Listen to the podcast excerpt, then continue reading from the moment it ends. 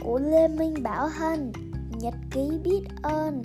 Năm, năm điều khiến mình biết ơn. Cảm ơn bà ngoại đã nấu chè và xôi gấc cho con ăn. Cảm ơn mọi người đã chơi lô tô với con.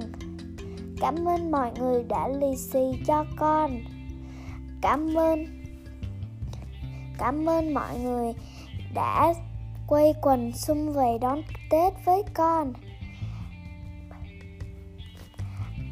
Cảm ơn mẹ đã mua nhiều bánh kẹo ngọt để cả gia đình đều thưởng thức ngon ngọt. Cảm ơn, cảm ơn, cảm ơn.